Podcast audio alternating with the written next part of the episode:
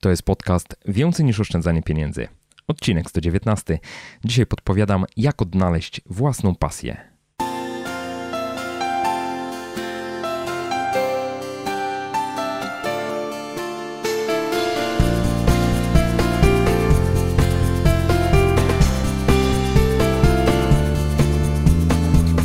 Cześć i dzień dobry. Witam Cię w 119 odcinku podcastu Więcej niż oszczędzanie pieniędzy.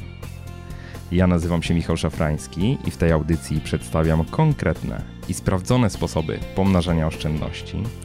Podpowiadam, jak rozsądnie wydawać pieniądze i jak odważnie realizować swoje pasje i marzenia.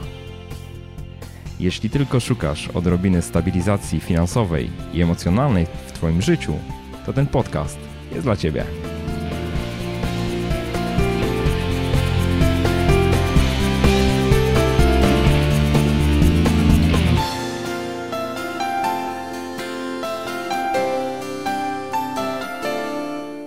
I już widzę te komentarze na YouTubie. Wyłącz tą muzyczkę, nie chcemy tej muzyczki, trudno. Na razie jest i będzie. Dzień dobry, dzień dobry wszystkim. To miał być odcinek o tym, jak odejść z etatu jak e, rozpocząć zarabianie na swojej pasji. I jak się do niego szykowałem, to uświadomiłem sobie taką jedną bardzo ważną rzecz, że powinienem zacząć od kompletnie czegoś innego, bo rezygnacja z pracy etatowej możliwa jest dopiero wtedy, kiedy my rzeczywiście na pasji swojej potrafimy zarabiać, na tym naszym hobby potrafimy zarabiać, ale bardzo wiele osób tak naprawdę nie do końca wie, jaka jest ta ich pasja. I czasami dostaję od Was takie pytania, no właśnie, ale skąd w ogóle się dowiedzieć, e, co ja tak naprawdę lubię? No bo dzisiaj chodzę do, do jakiejś tam pracy, wykonuję jakąś pracę etatową, ale nie mam, nie mam pomysłu na siebie. Nie wiem tak naprawdę do końca, co ja bym chciał robić. Nawet jak mam jakieś pomysły, to te pomysły są takie bardzo rozmyte. E, I nie wiem, czy da się to przekuć w konkretny biznes i, i, i po prostu się z tego utrzymywać.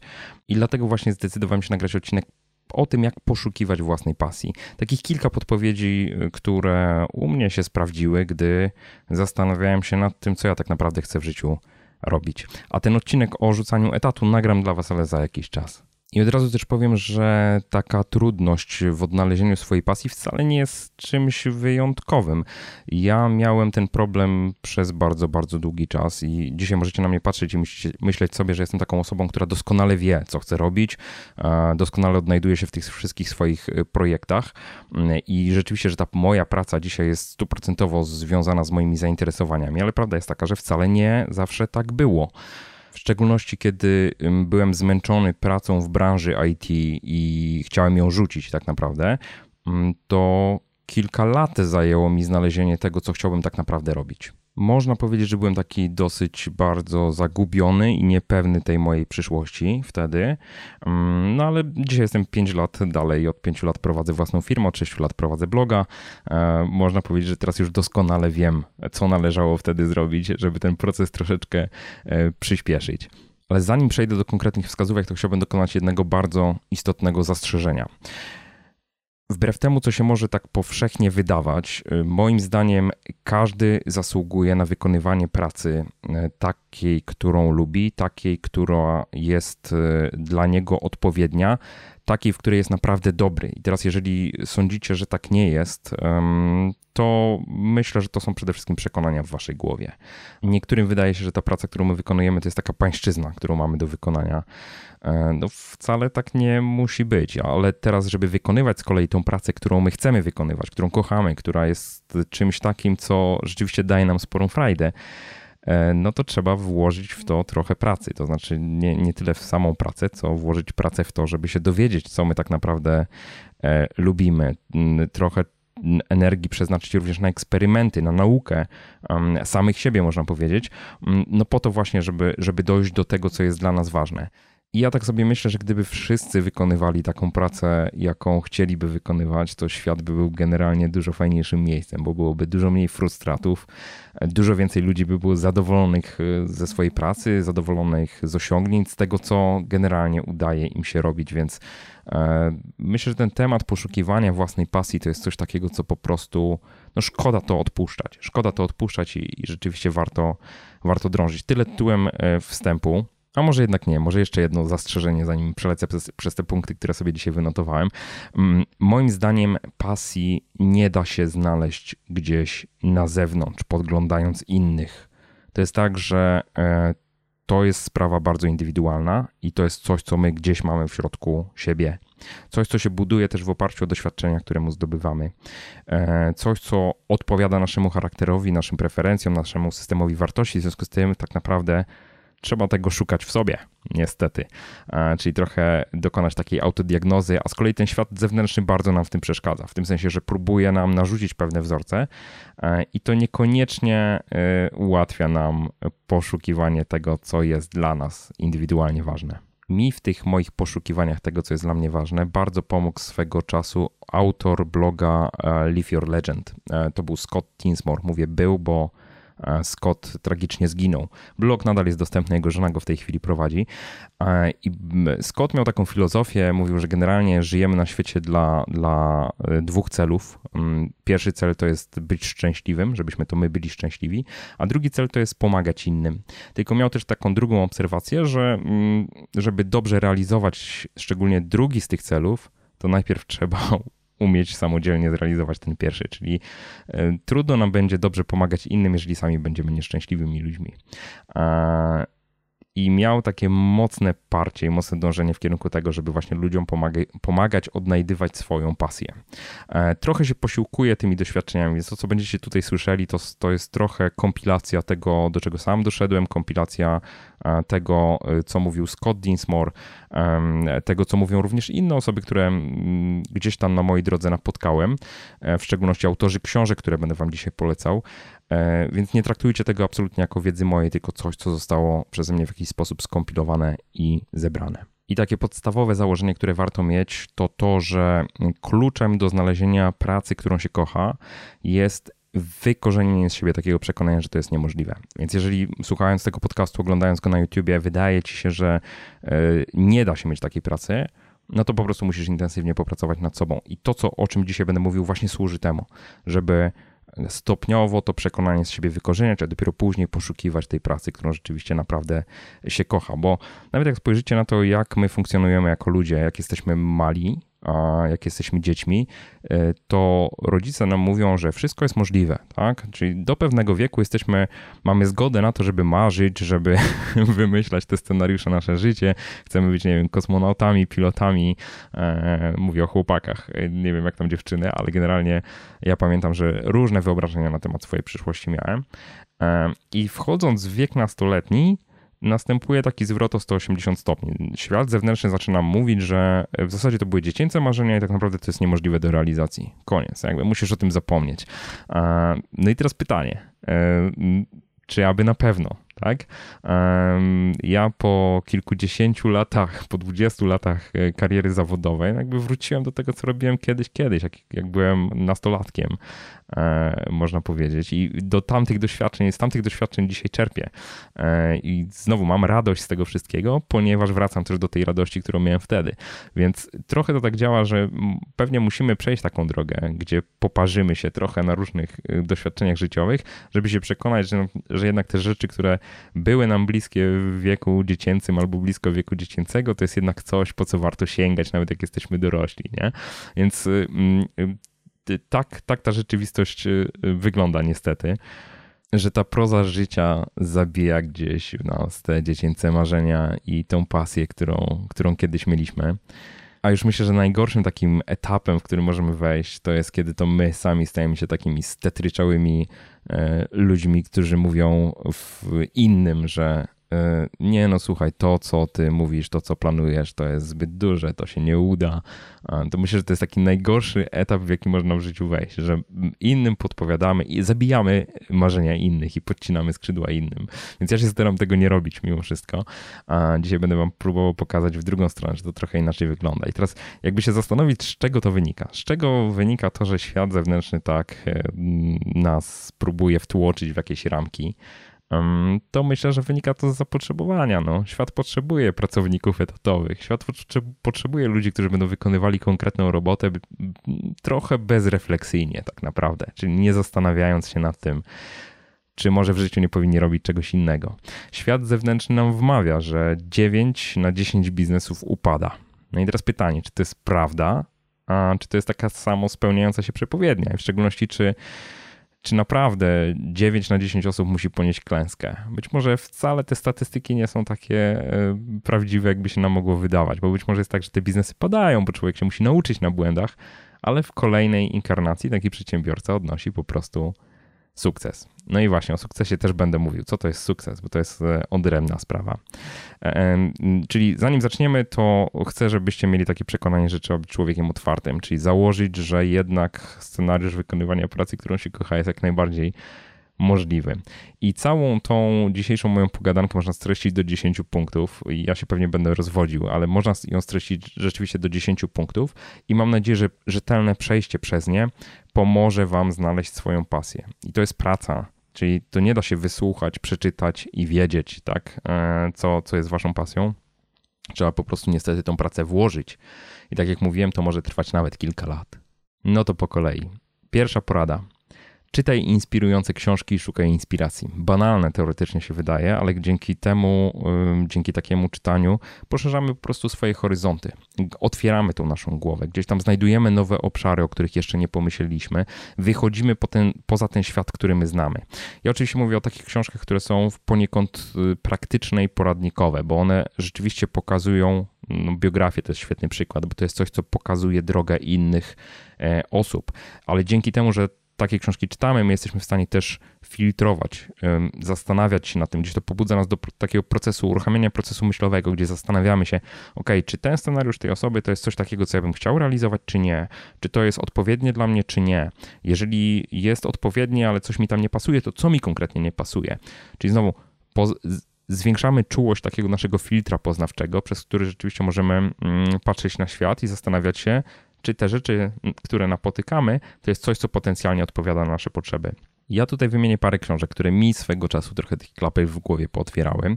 E, pierwsza to był Fastlane Milionera, MJ DeMarco. Druga to był 100 Dollar Startup, po polsku niskobudżetowy startup Chrisa Gilbo. Książka, która pokazuje przykłady osób, które no po prostu otworzyły sobie firmy niskim kosztem i świetnie żyją, nie będąc wielkimi przedsiębiorcami, tylko takimi małymi przedsiębiorcami. Bardzo fajne przykłady rzeczywiście. Inna książka Chrisa Gilbo, Happiness of Pursuit. Mm, nie wiem, czy to po polsku wyszło. Y, kolejna książka, na przykład y, Biedny ojciec, bogaty ojciec, czyli bogaty ojciec, biedny ojciec y, Roberta Kiyosakiego. Książka, która jest mocno krytykowana, ale jednak pozwala spojrzeć na temat posiadania nieruchomości, budowania majątku i tak dalej w sposób y, dosyć plastyczny, bym powiedział, i uaktywniający, pobudzający myślenie. E, poza tym dwa blogi, które oczywiście polecam. Pierwszy to jest Live Your Legend, o którym już mówiłem, i drugi to jest Smart Passive Income e, prowadzony przez Pata Flyna. Tych książek oczywiście jest więcej. Ja mówię o tych, które mi w jakiś tam szczególny sposób na początku pomogły. Drugi punkt nazwałem Identyfikuj swoje wartości, ale tak naprawdę ta nazwa dobrze tego nie, nie oddaje, co chcę powiedzieć. Chodzi mi o to, żebyście próbowali zastanawiać się nad tym, z czym się zgadzacie, z czym się nie zgadzacie, jakie postawy was irytują, e, co uważacie za zgodne ze swoim charakterem, ze swoim sumieniem. To jest taki dosyć trudny punkt, bo tak naprawdę to wszystko trzeba stopniowo przepracowywać. Nie da się, przynajmniej ja nie potrafię usiąść i wypisać sobie, że cenię to, cenię to, cenię to, nienawidzę tego, nienawidzę tego, nie chciałbym być taki i taki. E, w tym sensie, że to jest proces, który moim zdaniem powinien być ciągły, stopniowy znowu to jest takie mm, zastanawianie się, co ja bym zrobił, gdybym się znalazł w danej sytuacji, jak bym się zachował, e, co jest dla mnie ważne, co cenię. E, trzeba siebie pytać o takie rzeczy. To znaczy, wydaje mi się, że to jest ważne w poszukiwaniu odpowiedzi na to, jacy my rzeczywiście jesteśmy. Nie będę się rozwodził nad tym punktem. Punkt trzeci. Poszukaj swoich supermocy. Tak go nazwałem. Czyli pierwsze pytanie, w czym tak naprawdę jesteś dobry? Jakie zadania lubisz robić, e, które z nich dają ci frajdę, e, czym się jarasz, czym jesteś podekscytowany, przy, przy których takich pracach, które wykonujesz, no trochę się zatracasz, tak? E, I warto sobie takie rzeczy wypisywać, warto sobie notować, bo to też da później odpowiedź, w jakich sytuacjach my jesteśmy osobami, które no, czują, że, że wchodzą w, taką, w taki tryb pracy, który się nazywa flow, coś, co pozwala nam w zasadzie nie męczyć się pracą, którą wykonujemy, tylko wręcz przeciwnie, czerpać z niej radość. Kolejna rzecz. Jedno to jest to, w czym wy jesteście dobrzy i co lubicie, ale drugie pytanie to jest, jakich umiejętności wymagają te zadania, które ja lubię. Znowu, można na to patrzeć jak na talenty, które przydadzą wam się niezależnie od tego, jaką pracę wykonujecie, tak? Bo o ile zadania są związane z konkretną pracą, którą wykonujecie, to te umiejętności czy talenty to jest coś, co w zasadzie można wykorzystać w, w dowolnym, w dowolnym miejscu, w dowolnej pracy. I też w kontrze jakie zadania powodują, że czujecie, że uchodzi z was życie, gdzieś tam się z nimi męczycie, które sytuacje w waszym życiu są dla was trudne. Raczej mówię tutaj oczywiście o, o życiu zawodowym, bo to jest też coś co, takiego, jeżeli taką listę sobie budujemy rzeczy, których nie lubimy, e, to znowu ten nasz filtr poznawczy po prostu się poprawia. Potem możemy sprawnie oceniać te inne pomysły, które nam wpadają do głowy pod tym kątem, czy, czy rzeczywiście to jest coś, czym do czego się zapaliliśmy chwilowo, czy to jest coś, co ma szansę przetrwać próbę czasu po prostu. Fajną rzeczą, którą można zrobić przy, przy okazji tego punktu jest test Strengths Finder 2.0. To jest taki test opracowany przez Instytut Gallupa, o którym ja już mówiłem w 25 odcinku podcastu i on pomaga rzeczywiście znaleźć te nasze talenty, naturalne zdolności, to, w czym my rzeczywiście jesteśmy mocni. To może być jeden z elementów poszukiwania tych naszych supermocy. Czwarty punkt. Znajdź swoją indywidualną definicję sukcesu. Często jest tak, że my dajemy sobie wmawiać, co to znaczy sukces. Um, a z drugiej strony zbyt rzadko próbujemy sami odpowiedzieć sobie na to pytanie, co dla nas indywidualnie, co dla nas osobiście znaczy to słowo. Bo może się okazać, że jeżeli my utożsamiamy sukces z jakimiś dobrami materialnymi, to przez całe życie w zasadzie gonimy e, takiego króliczka, po czym jak go złapiemy, to się okazuje, że to jednak nie było to, tak? A przeznaczyliśmy kawał czasu czy energii życiowej na to, żeby jednak to zdobyć, więc um, myślę, że nie warto sobie dać wmawiać, na czym, na czym polega sukces. W szczególności podam taki przykład. Um, no często jest też tak, że my się w życiu ładujemy w różne sytuacje zawodowe, czy, czy związane chociażby ze studiami, w które sami byśmy się nie na które sami byśmy się nie zdecydowali, gdyby nie to, że zależy nam na opinii innych. Y, prosty przykład, bardzo prosty przykład z mojego życia, to jest to, że ja poszedłem na studia e, i studiowałem później na studiach, bo zależało mi na tym, żeby nie zawieść zaufania moich rodziców, jakieś tam wiary w to, że ja te studia ukończę. Zdawałem na informatykę, dostałem się na elektronikę, miałem za mało punktów na egzaminie, żeby dostać się na informatykę. Elektronika kompletnie mnie nie interesowała. Naprawdę kompletnie mnie nie interesowała. Mimo to siedziałem na tych studiach przez 3 lata, e, no bo bałem się, co powiedzą rodzice. E, I w momencie, w którym wziąłem tak naprawdę odpowiedzialność za swoje decyzje, e, przerwałem te studia, poszedłem na inne studia, rozpocząłem pracę zawodową, jakby zupełnie inny, zupełnie inny świat, tak? Nareszcie zacząłem robić to, co tak naprawdę ja chciałem robić, a niekoniecznie to, co robiłem, bo chciałem się przypodobać innym, w szczególności moim rodzicom wtedy, nie? Więc y, jakby pewnie każdy z nas w jakiś tam sposób jest podatny na te wpływy zewnętrzne. I teraz zdefiniowanie tego sukcesu osobiście, tego, co my pod tym rozumiemy, pomaga nam rzeczywiście wyznaczyć sobie taką drogę przez życie, która jest zgodna z tym, kim my naprawdę jesteśmy, bez podporządkowywania się opinii innych. I myślę, że to jest pioruńsko ważne. Jest tu jedno takie proste ćwiczenie, o którym kiedyś słyszałem, e, czyli to nie jest też mój pomysł, ale, ale podpowiem wam go. Mm, to jest odpowiedź sobie na pytanie, z czego jesteście dumni. Z czego ja jestem dumny? Bo zazwyczaj jestem dumny z tych rzeczy, które są dla mnie ważne. I to, jeżeli realizuję te rzeczy, to znaczy, że odnoszę sukces w moich oczach. Więc y, myślę, że to jest taka najprostsza, osobista definicja sukcesu. Jeżeli jestem dumny z moich dzieci, a jeżeli jestem dumny z tego, że realizuję się jako ojciec i tak dalej, i tak dalej, i tak dalej, to warto robić tego po prostu więcej. Tak? Bo to jest coś, co naprawdę daje mi radość. Punkt piąty. Otaczaj się ludźmi z pasją. I to jest to jest strasznie ważne. Mówi się, jest takie powiedzenie, że jesteśmy tam średnią pięciu osób, z którymi najczęściej się stykamy. Jest w tym bardzo dużo e, prawdy, e, przy czym ten kontakt wcale nie musi być osobisty, to też chcę powiedzieć. Ja jak startowałem z blogiem, to inspirowałem się sześcioma takimi autorami internetowymi, których uważałem za fajnych. Akurat wszyscy byli e, spoza Polski, z żadnym z nich nie miałem osobistego kontaktu, a jednak czerpałem pełnymi garściami z ich twórczości. I co więcej, jakby dążyłem do kontaktu z tymi osobami w jakimś tam stopniu i na przestrzeni ostatnich sześciu lat udało mi się spotkać z czterema z tych sześciu osób. No niestety jedna, czyli Scott Tinspor, już nie żyje, więc na pewno nie będzie mi dane się z nim spotkać, przynajmniej nie w tym życiu. Chcę powiedzieć, że no jakby internet to jest taka fajna rzecz, która pozwala nam być bardzo blisko ludzi, bez względu na to, gdzie oni na, na świecie są i warto po prostu z, z tego korzystać.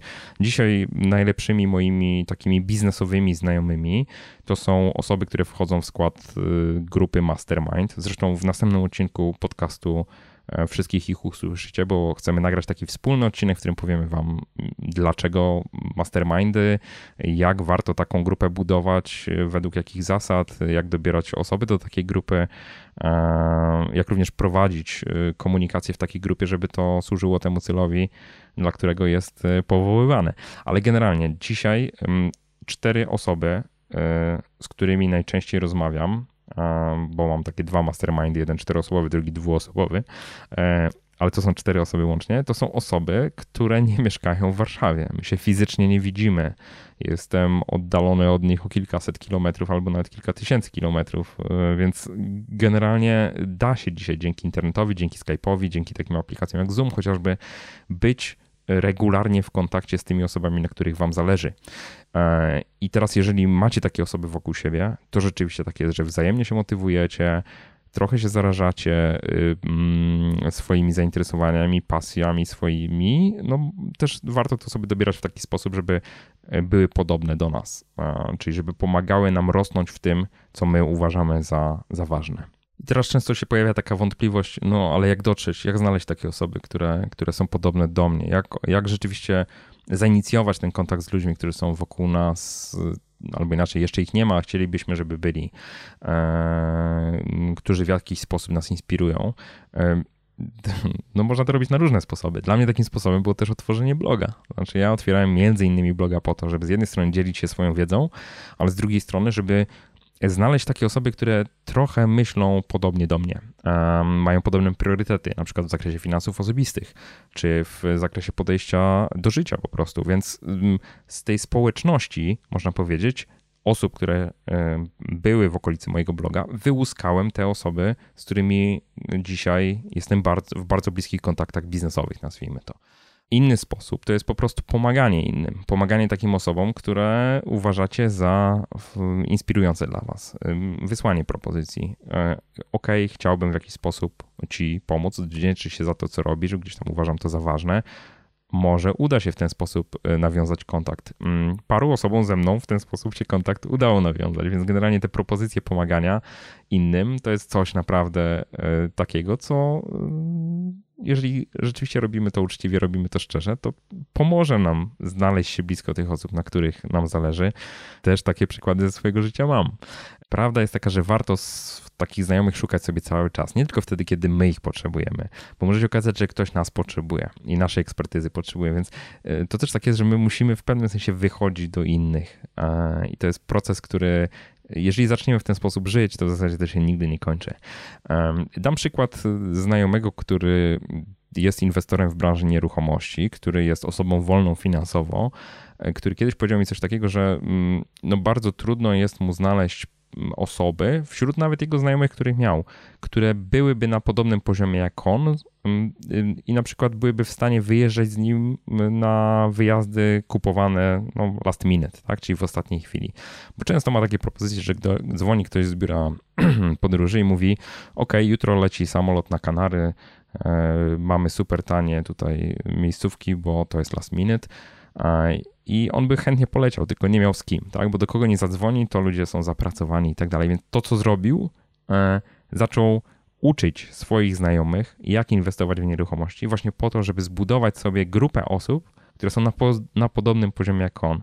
Nie chodzi o znalezienie przypadkowych osób, tylko nauczenie tego swoich znajomych, tak? Po to, żebyście mogli rzeczywiście wtedy, kiedy taki telefon się pojawia, to wyjechać większą grupą. I dzisiaj jeżdżą większymi grupami, tam kilkanaście czy, czy nawet ponad 20 osób udaje mi się zbierać na, na rejsy gdzieś tam po Morzu Śródziemnym i tak dalej. Więc generalnie można również w ten sposób, tak? Czyli korzystać, korzystając już z tych umiejętności, które mamy, oferując je niejako za darmo, żeby pomóc ludziom wokół nas rosnąć. I to wtedy w jakiś sposób do nas, do nas wraca. Wiecie, że jestem promotorem takiej idei, że dobro powraca i po prostu należy to robić i tyle.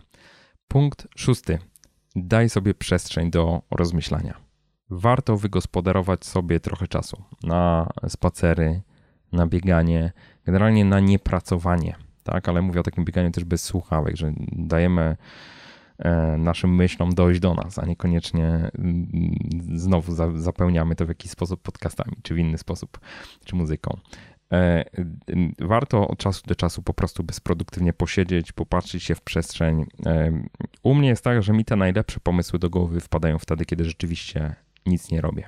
Czyli kiedy oddam się słodkiemu leniuchowaniu, z jednej strony, ale z drugiej strony to jest takie kreatywne leniuchowanie, bo rzeczywiście trochę oczyszczam głowę, ale dzięki temu też zaczynam przepracowywać niektóre rzeczy, które w tej głowie po prostu są.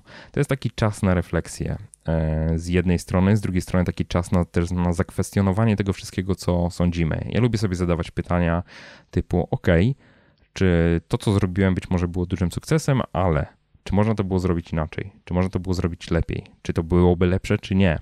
Co by było gdyby?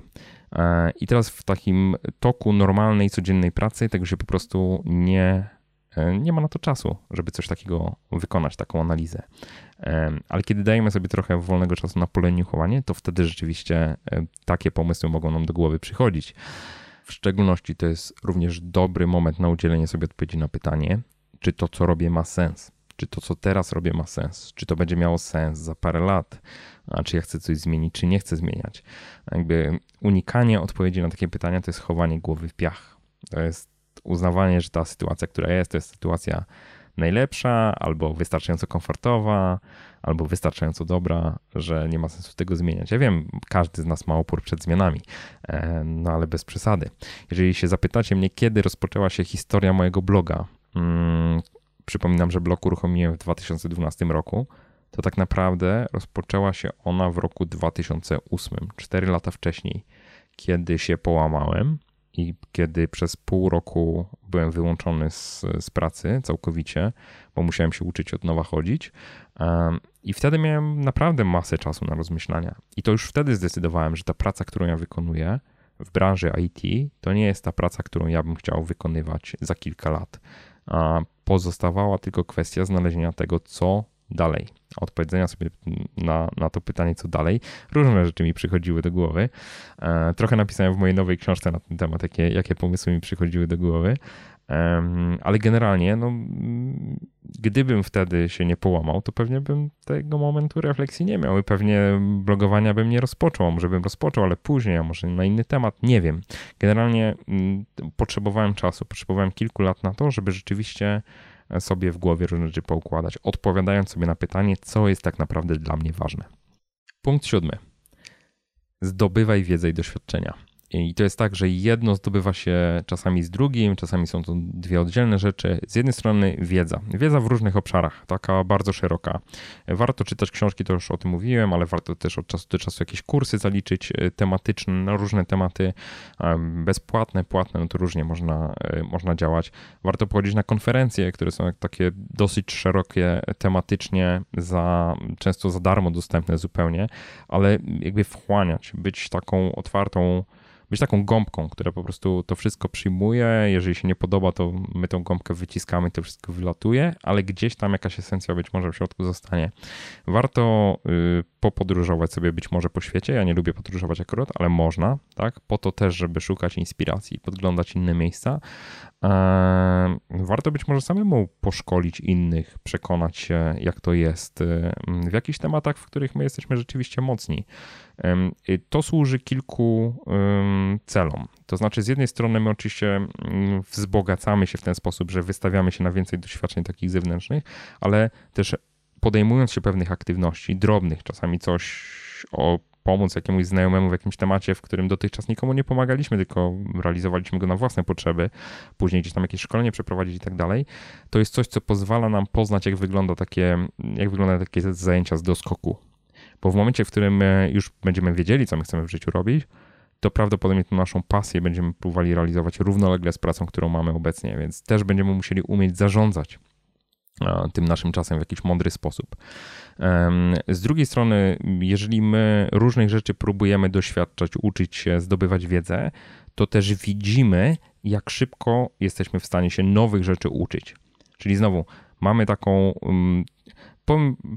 Podam bardzo plastyczny przykład. Dzięki temu, że ja sam się różnych rzeczy uczyłem, to byłem w stanie oszacować, czy zmieniając branżę z branży dziennikarskiej na branżę IT, będę w stanie szybko się nauczyć tych nowych rzeczy, których się muszą nauczyć, czy nie. I to mi pozwoliło być bardziej odważnym przy zmianie mojej pracy. W ogóle przy zmianie y, rodzaju pracy, który wykonywałem, w zasadzie zawodu, który wykonywałem. Więc jakby to jest coś, co nam pozwala zbudować taką pewność siebie z jednej strony, ale pewność siebie nie w oparciu o jakieś mm, przesłanki, które są totalnie niemerytoryczne, tylko w oparciu o praktyczne doświadczenia, które zdobywaliśmy gdzie indziej. Czasami na bardzo, w bardzo trywialny sposób. Krótko mówiąc, zdobywając wiedzę i doświadczenie, po prostu czujemy się coraz pewniej. Punkt ósmy. Obserwuj siebie, a w szczególności obserwuj, co cię najbardziej wkurza w wykonywanej pracy tak wkurza na zasadzie pozytywnej. Co cię najbardziej angażuje? Kiedy nie czujesz upływu czasu? E, to są rzeczy, które, y, jeżeli coś nas angażuje emocjonalnie, to to najczęściej oznacza, że to są rzeczy, które są po prostu dla nas ważne. Ja na przykład zatracam się w przygotowywaniu notatek do, do kolejnych odcinków podcastów, tak? Czyli to jakby, jak już siadam i próbuję te punkty które tutaj teraz wymieniam, przelać e, gdzieś tam do komputera, to rzeczywiście jest tak, że ja się kompletnie wyłączam. Próbuję się skupić, skupiam się i i po prostu napieram, tak? Więc y, to mi też pomogło y, obserwacja siebie, że ja lubię takie rzeczy, lubię coś przekuwać na konkretne punkty, dokonywać pewnej syntezy wiedzy. To mi pozwoliło znaleźć tą, y, tą moją mocną kompetencję, którą jest po prostu edukowanie innych w różnych obszarach, które są dla mnie interesujące. Pięć lat temu dla mnie interesujące były finanse osobiste, dzisiaj dla mnie oczywiście nadal są interesujące, ale są też inne obszary, które mnie bardziej interesują. Y, pojawił się temat self-publishingu dwa lata temu, eksplorowałem go, zrealizowałem projekt i byłem w stanie podzielić się również tą wiedzą w postaci case study. I bardzo mnie rzeczywiście cieszyło to, że jestem w stanie Wam udostępnić tą wiedzę w jakiejś syntetycznej formie i raduje mnie to, że inni są w stanie z tego korzystać. To jest moja, mój super, e, super skill, jak to się ładnie mówi. I, I łatwo nam zauważyć, e, co jest tym super skillem również, wtedy, kiedy rzeczywiście obserwujemy swoje reakcje to można zacząć od bardzo prostych rzeczy, bo ja wiem, że to może tak brzmieć, że to oho, muszę robić wielkie projekty, żeby y, i wtedy y, obserwować siebie. Niekoniecznie. To jest kwestia tego na przykład, na co poświęcacie swój wolny czas taki kreatywny. Czyli na przykład, jeżeli mam chwilę wolnego czasu i czegoś szukam w internecie, to czego szukam w internecie? Co to jest? Nie mówię tutaj o rozrywce oczywiście, tylko mówię o takich tematach produktywnych. Jakiego typu tematy czy artykuły czytam? W co wsiąkam, e, co mnie interesuje, gdzie tą wiedzę próbuję pogłębić. Jeżeli na przykład komuś zazdroszczę pracy, którą wykonuję, to jakiego rodzaju jest to praca? Mówię o takim konstruktywnym zazdroszczeniu. To nie chodzi o to, że zazdroszczę komuś zarobków, tylko e, widzę, że ktoś ma fajną robotę po prostu. No to okej, okay, jaka to jest robota? Zdefiniuj to, spisz to, wy, wynotuj to sobie. Może się okazać, że właśnie znalazłeś e, coś, co stanowi podwaliny tak naprawdę twojej pasji, albo zamyka tą pasję w jakichś takich ramach, które łatwiej już ci będzie rozpoznać po prostu. Inny fajny test, który kiedyś usłyszałem. Jeżeli miałbyś wykonywać pracę za darmo, to jaka by to była praca? Jakiego rodzaju zadania by to były? I teraz, jeżeli nie chcesz myśleć tak bardzo szeroko, to zastanów się z tej pracy, którą dzisiaj wykonujesz, jakie konkretne zadania byłeś w stanie wykonywać za darmo, które z nich lubisz. To też odpowiada na to pytanie. Punkt dziewiąty. Zapytaj kilku znajomych, co uważają za Twoje mocne strony. Tu warto oczywiście skierować się do takich znajomych, którym się naprawdę w miarę ufa, e, w tym zakresie, że udzielą nam e, prawdziwej odpowiedzi, a nie będą się podlizywali, czyli raczej bliscy znajomi. E, w Polsce myślę, to jest dosyć nietypowe, bo jesteśmy dosyć skryci, ale to jest bardzo mocne ćwiczenie. To znaczy, jeżeli macie takie osoby wokół siebie, które mogą Wam to rzetelnie powiedzieć, to po prostu warto wprost zapytać. Można zapytać mailem. Ja myślę, że to jest najprostszy sposób zapytania, dlatego że twarzą w twarz ktoś się musi zastanowić, e, być może coś głupiego palnie i tak dalej. Ale jeżeli mailem to wyślecie, napiszcie, że to jest dla was naprawdę ważne, powiedz mi, e, co ty uważasz za moją mocną stronę. Jak ci się wydaje, w czym ja jestem dobry po prostu, to, to te odpowiedzi mogą was naprawdę zaskoczyć i, i, mogą być fajne, a myślę, że dobrze znajomi to są takie osoby, które nie, nie będą wam chciały żadnej krzywdy zrobić, tylko po prostu konstruktywnie do tego podejdą. Można to też w sumie zrobić bez pytania znajomych, bo po prostu yy, można się zastanowić nad tym, za co znajomi nam najczęściej dziękują. Jeżeli coś dla nich robimy, to za co nam najczęściej dziękują, albo co oni sami mówią o nas. E, typu, no Michał, ty to powinieneś się tym i tym zająć. No Michał, ty to jesteś z tego niezły. Mi kiedyś bardzo pomógł Adam Jadczak, wymienię z imienia i nazwiska, bo jestem mu niesamowicie wdzięczny.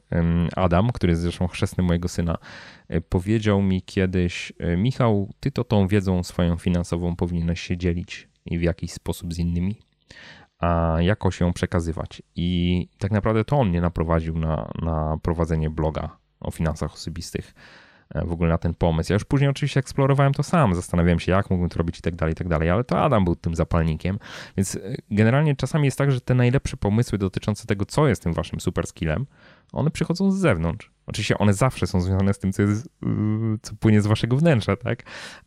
No ale znajomi mogą być fajnym takim lustrem odbijającym trochę to, co my rzeczywiście robimy, w czym jesteśmy mocni. I punkt dziesiąty, który sobie zanotowałem, to jest zrób coś dużego i dla ciebie niewyobrażalnego. To jest coś, co może dać niesamowity zastrzyk pewności siebie i też y, być takim źródłem siły na przyszłość. Dla mnie taką rzeczą było przebiegnięcie maratonu. E, y, zrobiłem to we wrześniu 2012 roku i to dosłownie miało miejsce 3 miesiące po rozpoczęciu blogowania, ale to było coś takiego, że jak już ten maraton przebiegłem, a było to dla mnie ważne ze względu na to, że wcześniej mm, się połamałem, obydwie nogi miałem złamane, jakby nie wierzyłem, że kiedykolwiek będę jeszcze w pełni, w pełni sprawny. Był taki moment w moim życiu.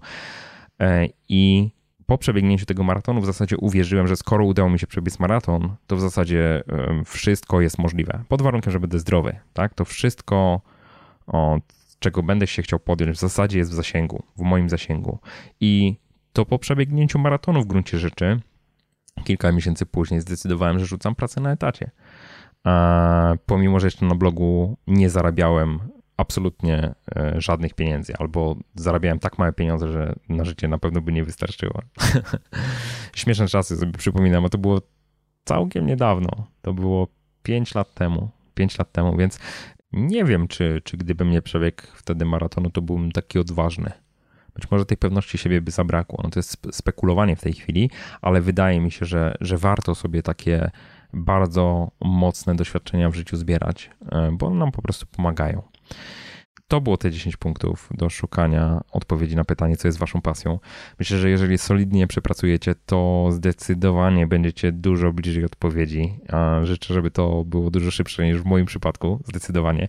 Na koniec mam jeszcze taką y, wskazówkę, że wielu osobom wydaje się, że żeby podążać za tą swoją pasją, to koniecznie to jest taki wóz albo przewóz, że koniecznie trzeba rzucić etat, że zrobić tak jak Szafrański zrobił, że rzuca, demonstracyjnie rzuca etat, nie wiedząc czy zarobi jeszcze na tym nowym swoim zajęciu czy nie i ryzykuje. No niekoniecznie. Znaczy uważam, że wcale tak nie musi być. Znaczy możecie być dużo mądrzejsi ode mnie. Etatu absolutnie nie trzeba rzucać. Te swoje pomysły na, na życie, nowe pomysły na życie można testować e, równolegle z pracą na etacie. Nikt nikomu nie broni w ogóle otworzyć działalności gospodarczej, gdzie możecie mieć nawet firmę, będąc na etacie. Wręcz to jest e, dużo fajniejsze i wygodniejsze niż prowadzenie firmy wyłącznie. Dlaczego? Dlatego, że e, ZUS płaci za was pracodawca. Wy wtedy płacicie tylko składkę zdrowotną, którą i tak sobie w picie odliczacie. Także to prowadzenie działalności gospodarczej równolegle z etatem to może być całkiem całkiem fajny pomysł. Co więcej, no, są takie osoby, które, mm, których pasją których pasje da się realizować na, na pracy etatowej, albo których pasje kompletnie są niezwiązane z y, wykonywaniem pracy.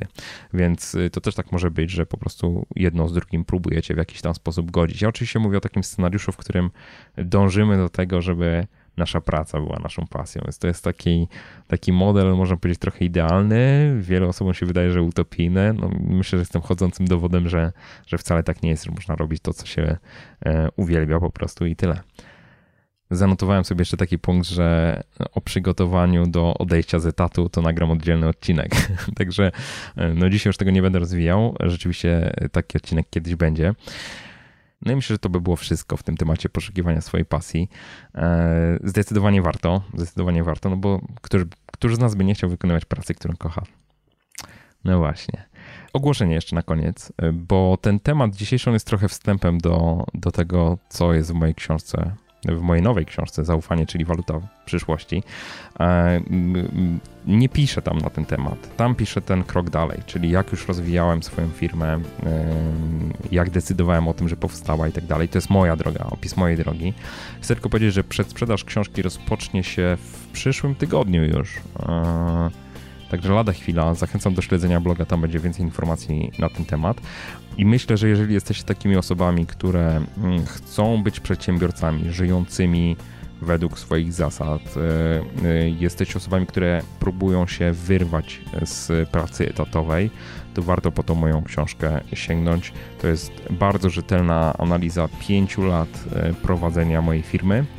Firmy, która w tym okresie przyniosła przychody na poziomie 7 milionów złotych i abstrahując od pieniędzy, to myślę, że to jest fajny taki manifest budowania biznesu, który jest oparty na zaufaniu, szczerości, autentyczności, transparentności, e, tych rzeczach, które są mi bliskie. Dlatego tam w podtytule bardzo mocno jest zaznaczone to, że to jest moja droga.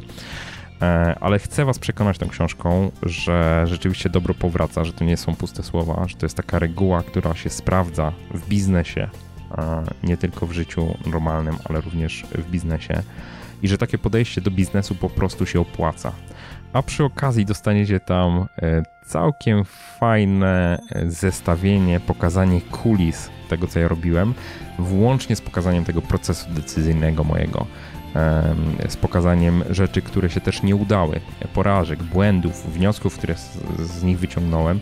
I ja bardzo mocno wierzę, że to w jakiś sposób będzie dla Was e, no inspirujące to jest za duże słowo, ale że będzie dla Was pomocne po prostu, tak? Bo, e, bo na tym mi najbardziej zależy. Tyle na dzisiaj. E, przypominam oczywiście, że notatki i transkrypt tego odcinka podcastu znajdziecie pod adresem jakoszczędzaćpieniądze.pl ukośnik 119. A teraz dziękuję Ci już bardzo za wspólnie spędzony czas i życzę skutecznego poszukiwania własnej pasji i przenoszenia Twoich finansów na wyższy poziom. Trzymaj się, do usłyszenia.